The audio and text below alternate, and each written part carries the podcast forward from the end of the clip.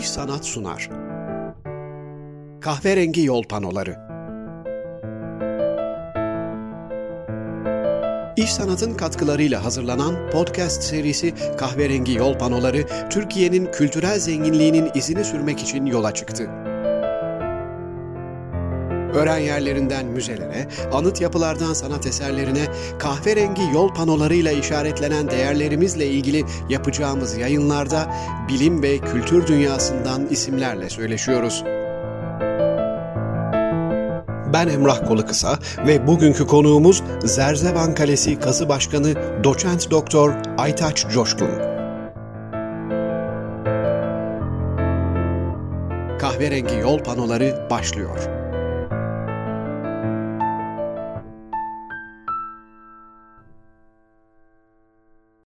Kahverengi Yol panolarında bugün konuğumuz doçent doktor Aytaç Coşkun. Kendisi Zerzevan Kalesi'ndeki kazıların başkanı. Hocam hoş geldiniz. Çok teşekkür ediyorum öncelikle katıldığınız için programımıza. Hoş bulduk. Davetiniz için ben teşekkür ediyorum. Sağ olun hocam. Siz bir yandan Dicle Üniversitesi Arkeoloji bölümünde de öğretim e, üyesisiniz aynı zamanda. Bir yandan da işte bu Zerzevan e, Kalesi'nde e, süren kazılar. Sizinle de onu konuşmak istiyorum. İsterseniz şuradan başlayalım. Şimdi Zerzevan Kalesi Diyarbakır'da işte Çınar ilçesine 13 kilometre mesafede ve bildiğim kadarıyla bu kale aslında Roma'nın en uçtaki kalelerinden biri. Doğru mudur? Zerzevan Kalesi Roma'nın sınır garnizonu. Bir askeri yerleşim aslında bir askeri şehir ve aslında 3000 boyunca yerleşim görmüş bir yer bulunduğu alan. Fakat şu andaki ayakta kalan yapılar Roma dönemi. Ama daha önceki dönem ne zaman derseniz Asur döneminden itibaren Asur'un imparatorluk dönemi milattan önce 880'li yıllardan itibaren Zerzavan Kalesi, Kalesi yerleşim görmüş. Günümüzden 3000 yıl önce. Daha sonra Persler, Partlar ama Zerzavan Kalesi'ni şu andaki hale getiren, inşa eden şu an mevcut durumunu Roma İmparatorluğu sağlıyor ve şöyle düşünün Roma 400 yıl boyunca bu kalenin olduğu yerde ve varlığını burada tüm düşmanların özellikle doğudaki en büyük düşmanı ve sürekli savaş olduğu Sasanilere karşı gücünü burada muhafaza eden ve Lejyon Birliği'nden seçkin askerlerin olduğu bir askeri şehir. E, hocam e, şimdi Zerzevan Kalesi tabii askeri bir kale, askeri bir şehir dedik ama ondan önce yani Roma'dan önceki dönemde de hep bu askeri kimliğiyle mi e, öne çıkmış yoksa başka bir yerleşim olarak da e, daha sivil bir yerleşim var mıydı? Şimdi Zerzevan Kalesi aslında bulunduğu stratejik konumu itibariyle ve hemen yanından geçen askeri ve ticari yoldan dolayı stratejik bir konuma sahip. Her zaman önemini korumuş. Zerzevan Kalesi'nin yanındaki yol bizim bildiğimiz şu ana kadar kazılarla ortaya çıkardığımız kadarıyla 3000 yıl boyunca aktif olarak kullanılan askeri ve ticari yol. Zerzavan Kalesi'nin bulunduğu konum ise işte bulunduğu stratejik, kurulduğu stratejik alandan dolayı hem yol güvenliğini sağlamak hem de oradaki bütün hareketliliği kontrol altında tutmak için bu kalenin inşa edildiğini biliyoruz. Bu nedenle aslında bulunduğu yol hem Asurların hem Perslerin hem Partların hem de Romalıların kullandığı askeri ve ticari yol. Eğer siz batıdan doğuya, doğudan batıya geçecekseniz başka bir güzergah yok. Mecburen Zerzavan Kalesi'nin bulunduğu o yoldan geçmek zorundasınız. Bu nedenle de tamamen kuruluşu her dönem askeri ve stratejik amaçlı kurulmuş ve savunma amaçlı kurulmuş. Ve aslında bulunduğu güzergah ünlü Perslerin kral yolu. Yani aslında yanından geçen yol Perslerin kral yolu ki Persepolis Susa'dan başlayıp e, Manisa'daki Sardes'e, Sardes'in de İzmir'e bağlanan o meşhur yol Zerzavan Kalesi'nin bulunduğu alanın hemen yanından geçiyor. Bu nedenle aslında her dönem tamamen stratejik amaçlı önemini korumuş bir askeri bir yerleşim olarak kullanılmış orası. Roma'nın da askeri bir şehri, askeri bir garnizonu, garnizon şehri ve sınırı koruyor. Yani aslında sınır hattında Zerzavan Kalesi bir doğu uçtaki sınır garnizonu olduğunu söyleyebiliriz. E, hocam peki tam kazılardan bahsediyordunuz. E, burada ne zaman başladı kazılar? Çünkü Zerzevan Kalesi aslında arkeoloji dünyasına o kadar da hani çok eskiden beri bilinen bir yer değil gibi geliyor bana. Şimdi Zerzevan Kalesi ile ilgili bizim başladığımız 2014 yılına kadar herhangi bir kazı araştırmanın yapılmadı, yapılmadığını biliyoruz. Bu nedenle aslında hiç bilinmeyen bir yer Zerzevan Kalesi. Ve sadece bir kale var ismi Zerzavan. Bunun dışında hiçbir çalışma, araştırma yapılmadığı gibi hiçbir yerde de geçmiyor. İlk defa biz 2014 yılında kazı çalışmalarına başladık Zerzavan Kalesi. Ve 2014 yılından bu yana da kesintisiz kazılar devam ediyor. Ve birçok önemli bulguya ulaştık. Çünkü şöyle düşünün. Zamanın durduğu bir alan. Şöyle 1400 yıl boyunca kullanılmamış bir alan. Ve siz kazdığınız zaman bundan 1400 yıl, 1700 yıl, 1800 yıl, 3000 yıl öncesine geri dönüyorsunuz. Ve o kadar nitelikli eserler çıkıyor ki çok iyi korunmuş. Aslında dünyanın en iyi korunmuş garnizonlarından birisi. Kazdığınız zaman ameliyat aletlerine kadar, aydınlatma araçlarından takılara kadar, askerlerin kemer tokalarından kadınların saç iğnelerine kadar, askeri ve sivil yaşantıya dair her şey Zerzavan Kalesi'nde mevcut. Fakat kuruluş amacı askeri. Peki siviller nedir? Şimdi biz biliyoruz ki şu andaki mevcut kazı çalışmalarımıza göre ve tespit ettiğimiz konutlara göre Lejyon Birliği'nden 1200 seçkin asker burada. Ve 400 tane de sivil var ki bu 400 sivil aslında askerlere hizmet eden siviller.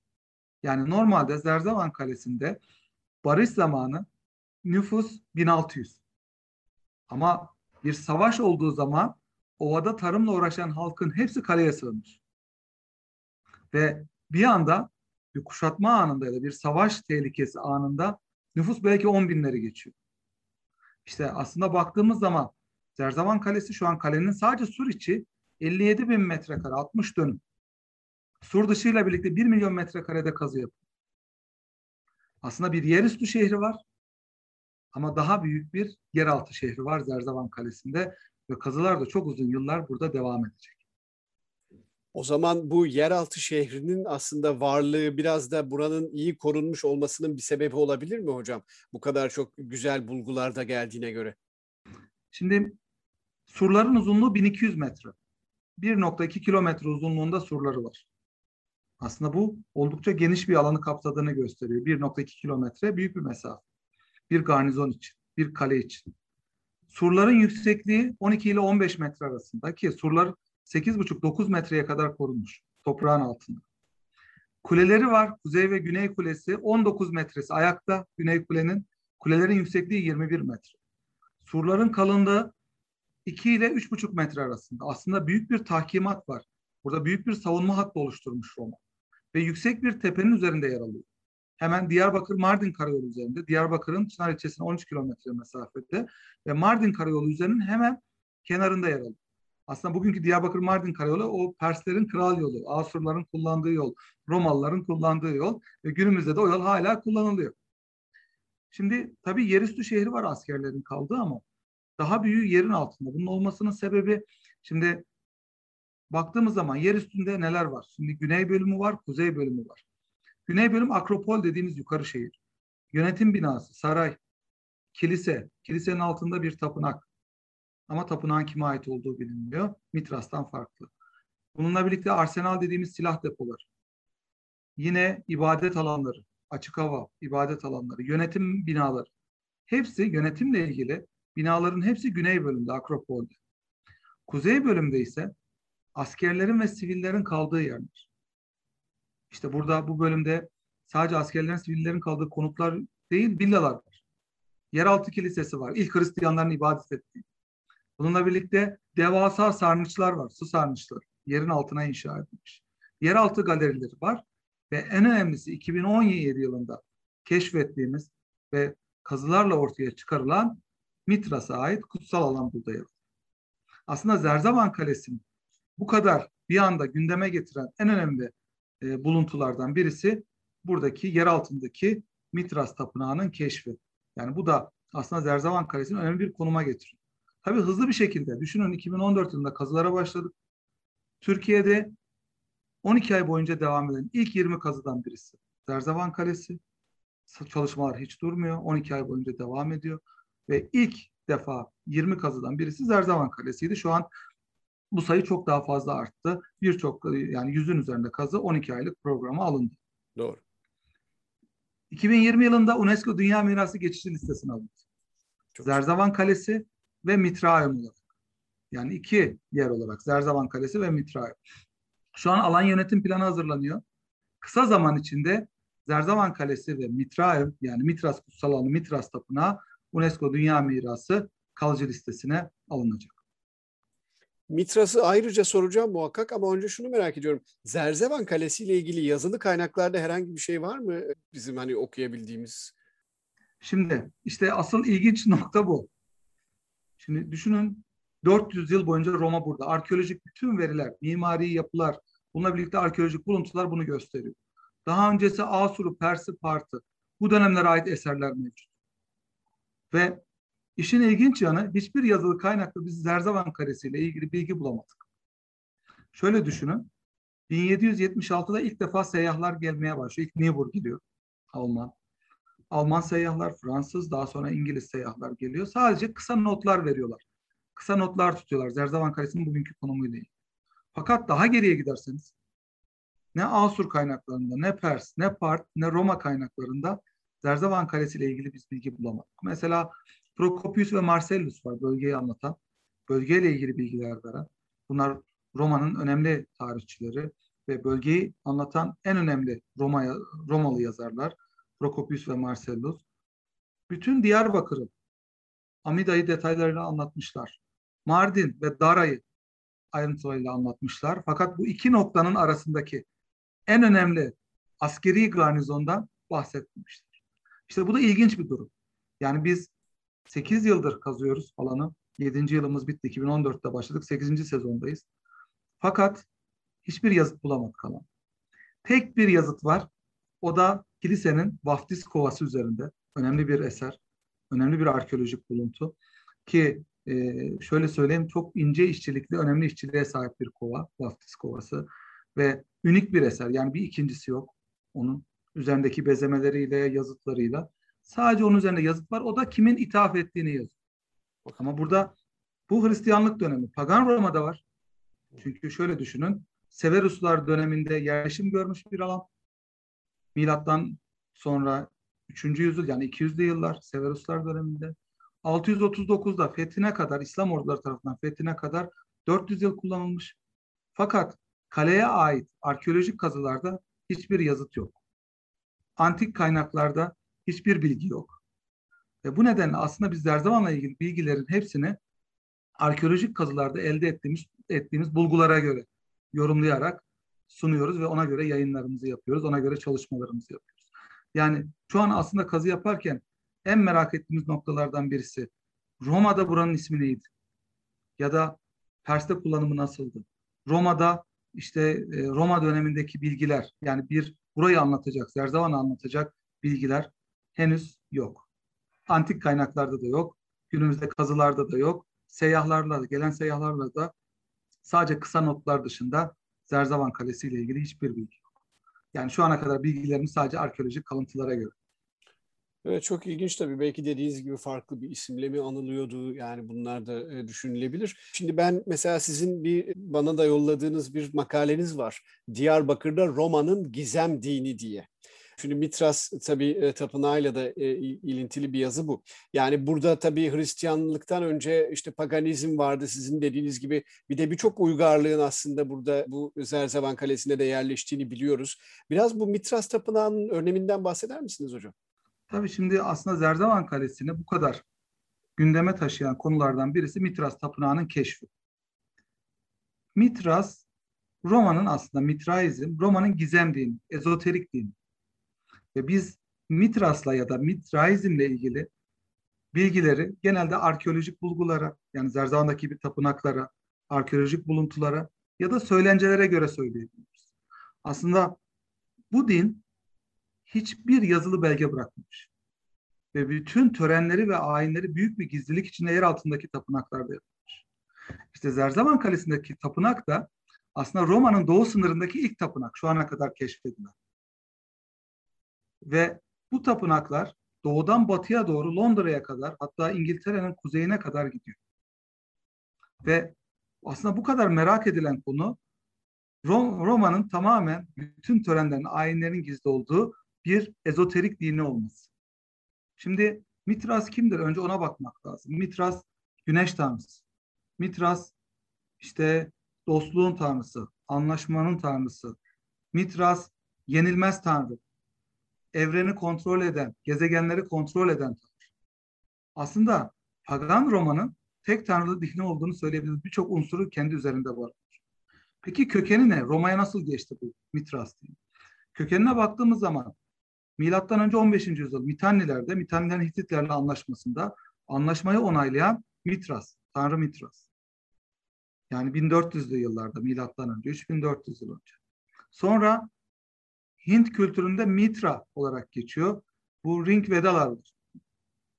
İlk defa bu yazılı belgelerinde Hint bu Vedalarda yazılı belgelerde Mitra karşımıza çıkıyor. Aydınlığın, ışığın tanrısı. Daha sonra Pers dininde var. Yine Mitra, Mitra olarak geçiyor. Yine gökyüzünün, güneşin tanrısı, ışığın tanrısı, anlaşmanın, dostluğun tanrısı olarak geçiyor. Roma'ya geçişi ise Roma ile doğuda Partların savaşı sırasında. Roma ile Partlar savaşı, daha sonra Partların devamı olan Sasanilerle mücadele devam ediyor bu bölgede. İşte bu mücadele sırasında ilk defa askerler arasında yayıldığı varsayın. Şimdi iki teori var aslında. Birisi deniz yoluyla Klikyalı korsanlar aracılığıyla Tarsus üzerinde.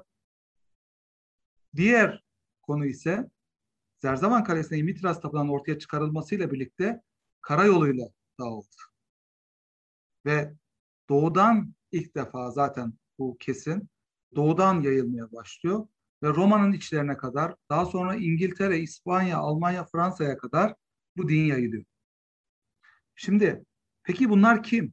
Şimdi aslında Roma, bütün Roma Mitras'a inanıyor. Köleye kadar. Mitras inancı özellikle milattan sonra 2. ve 3. yüzyılda çok yaygın. Fakat tapınağın içindekileri, özellikle bu özel inşa edilen tapınağın içindekileri sadece tapınağın içindekiler biliyor. Yani içeride ne konuşuluyordu, neler yapılıyordu, işte hangi tür ayinler yapılıyordu, hangi bilgiler paylaşılıyordu bununla ilgili bilgi yok. Hmm, Ve bu da Roma'nın en gizemli dini olmasıyla birlikte bütün dünyanın aslında herhangi bir veri olmadığı için, bilgi olmadığı için bütün dünyanın ilgisini çeken bir konu. Peki Zerzavan'dakinin özelliğine Doğu sınırdaki ilk tapınak olması. Bununla birlikte dünyada ortaya çıkarılan son Mitras tapınağı olması. Bu da önemli bir argüman. Ve Mitras'taki puzzle'ın en önemli parçası eksiktir bu dinde. Dine giriş töreni. İşte aslında bütün Mitras tapınakları bir puzzle'ın parçasını tamamlıyor. Zerzavan Kalesi'ndeki tapınak ise dinin en önemli unsurunu barındırıyor. Dine giriş ritüelini bütün ayrıntılarıyla anlatan bir tapınak. Bu nedenle dünyanın en iyi korunmuş Mitras tapınaklarından birisi. Ama Hristiyanlıkta bu din yasaklanıyor ve bütün tapınaklar ya kiliseye dönüştürülüyor ya da Zerzavan Kalesi'ndeki gibi tahrip edilip, tahrip ettirilip kapatılıyor ki tapınak kapatıldıktan düşünün 1700 yıl sonra kale fethedildikten 1400 yıl sonra tekrar o zamana kazı çalışmalarıyla biz tekrar dönüyoruz. Arkeolojik bulgularıyla ki binlerce eser ortaya çıkarıldı Zerzavan Kalesi'nde. Evet. Bir müze donatacak kadar eser var ki yakın zamanda Zerzavan Müzesi'nin yapılması da gündemde. Ah çok güzel. Çok güzel. E, hocam bir de galiba Antep'te mi var bir Mitras Tapınağı? Ben mi yanlış biliyorum? Şu an Türkiye'de kesin Mitras Tapınağı diyebileceğimiz iki yapı var. Birisi Gaziantep Dülük'te, Doliçe'de. Ama oradaki tapınak doğal bir mağara, daha sonra orası taş ocağı olarak kullanılmış. Duvarına Mitras'ın boğayı kurban ettiği bir sahne işlenmiş. Aslında baktığımız zaman Zerzavan Kalesi'nden farklı. Çünkü büyük boyutlu bir taş ocağı, mağarayı taş ocağına çevirmişler, doğal bir yapıyı. Bizim düşüncelerimize göre orada ibadet edenler normal Mitras'a inanan askerler ve siviller. Çünkü oldukça büyük mağaralar bunlar. Ama Zerzavan Kalesi'ndeki Mitrayum, Mitras Tapınağı garnizonun içinde bir büyük bir kutsal alan aslında ama tapınak en son noktada. Çünkü Mitras'la ilgili bütün törenlerin yapıldığı bir kompleksler dizisi var Zerzavan Kalesi'nde. Yani sadece tapınak yok. Tapınağın çevresinde tapınakla bağlantılı birçok yapı var ki hı hı. kazılar hala devam ediyor. Kazılar bitirilmiş değil. 15-20 kişinin ibadet edebileceği Hı hı. Sadece üst sınıfın törenlere katılacağı özel bir tapınak. Çünkü bunda yapılanmayı, oradaki bütün arkeolojik e, bilgileri, mimari yapılanmayı, Bununla birlikte sembolleri, Mitras'a ait sembolleri duvarlarındaki, kapısındaki, doğu duvarındaki, kuşaklar üzerindeki Mitras'a ait sembollerin bulunmasıyla aslında özel bir tapınak. Şöyle düşünün, bütün garnizon orada Mitras kutsal alanı olduğunu biliyor, Mitras tapınağı olduğunu biliyor. Ama oraya girenler sadece bu dine mensup olanlar, bu dinde de en üst sınıfta olanlar. Bunlar kim? Roma'nın generalleri, aristokratları, zengin tüccarları, hatta bazı imparatorların dahi bu külte üye olduğu söyleniyor. İşte o özel grubun ibadet ettiği, yani seçilmiş diyorlar kendilerine, seçilmiş grubun ibadet ettiği bir yer. Bu nedenle de Zerzavan Mitras Tapınağı bu yönüyle önemli. Tabi bu tip tapınak, şimdi doğusundaki ilk tapınak dedik. Son tapınak yani o elit grubun, üst grubun ibadet ettiği son tapınak Londra'da. Hmm. Tabii Londra'nın kuzeyinde de var. Hadrian duvarına kadar Mitras kutsal alanları, Mitras tapınağı var. Hadrian duvarının olduğu yerde de var. Daha kuzeyinde. Ama bu üst sınıfın ibadet ettiği yer, bu tamamen ezoterik olan, bütün törenleri, ayinleri gizli olan grubun ibadet ettiği yerlerin ilk tapınağı, doğu sınırdaki ilk tapınağı Zerzavan Kalesi'nde, batıdaki son tapınağı da bugün Londra'da yer alıyor ama bu iki arasında, Londra arasında birçok ülkede, Roma İmparatorluğu sınırları içindeki birçok ülkede yine Mitras tapınaklarına biz rastlıyoruz.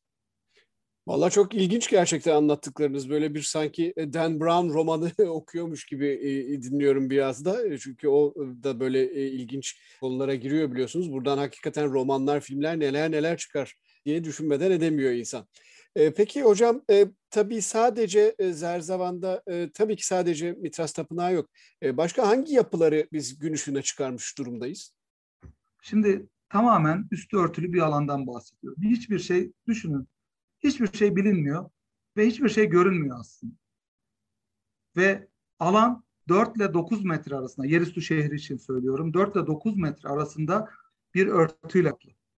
Yani yıkılmış, ne zaman yıkılmış? 639'da en son. İslam orduları Hazreti Ömer döneminde. Diyarbakır'la birlikte Zerzavan Kalesi de fethediliyor. 639 yılı.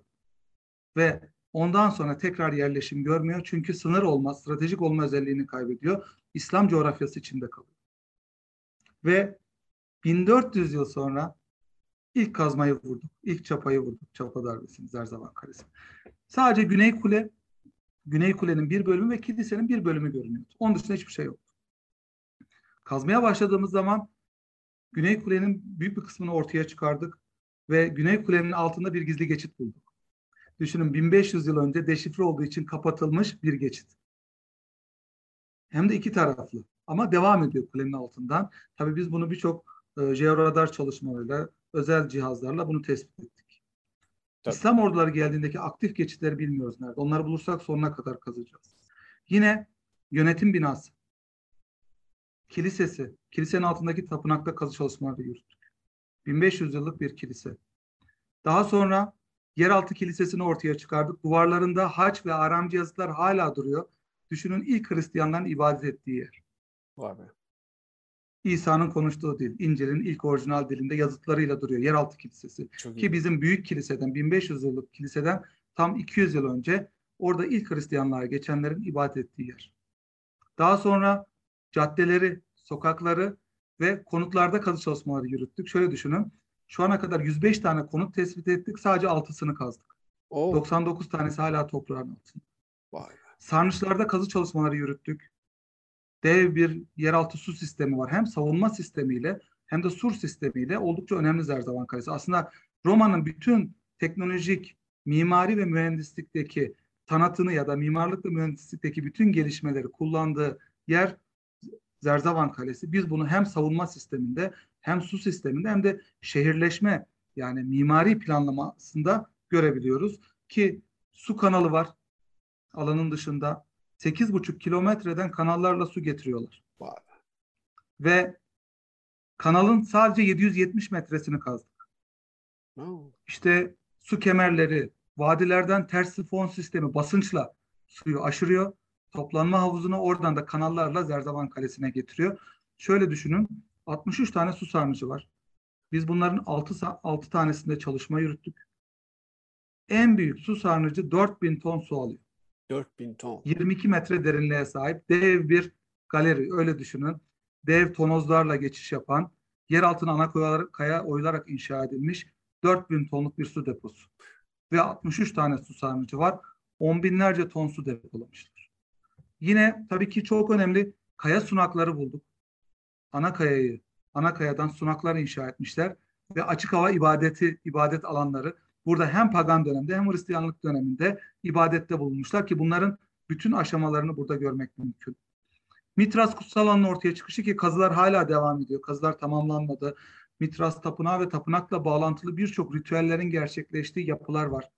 Aslında Mitras başlı başına ayrı bir konu. Oradaki tapınak ve kutsal alan ayrı bir konu. Doğru. Bu çok önemli bir keşifti. Çünkü bilinmiyordu burada bir Mitras kutsal alan olduğu. Doğru. Daha doğrusu Zerzavan da bilinmiyordu aslında. Tapınağın burada olduğu zaten hiç bilinmiyordu. Tamamen kapalıydı. Peki nekropol alanı, ölüler şehri. Şimdi yaşayanlar şehri var bir de ölüler şehri var. Birçok mezarlar ortaya çıkardı.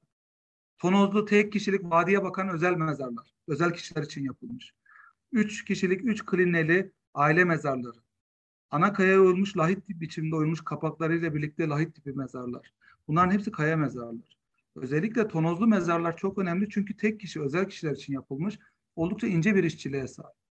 Nekropol alanında kazı çalışmaları yürütüyoruz. Yine surların dışında ibadet alanları var. Açık hava ibadet alanları. Çok ilginç kaya sunaklarına sahibiz. Burada çalışmalar yürütüyoruz. Taş ocaklarında çalışma yapıyoruz. Yani aslında gelindiği zaman Zerzavan Kalesi'ne eğer her yerini gezmek istiyorsanız bir gün. Eğer orta bir tur atmak istiyorsanız yarım gün. Hı hı. Ama çok hızlı bir tur atsanız sadece sur içinde çok hızlı bir tur atayım derseniz en az 2-3 saatinizi Zerzavan Kalesi'ne ayırdınız. Yani aslında büyük bir şehirden bahsediyoruz. Ki daha yer altındaki yapıları ortaya çıkarmadık. Binlerce kişinin yaşayabileceği yer altında daha büyük bir şehir var.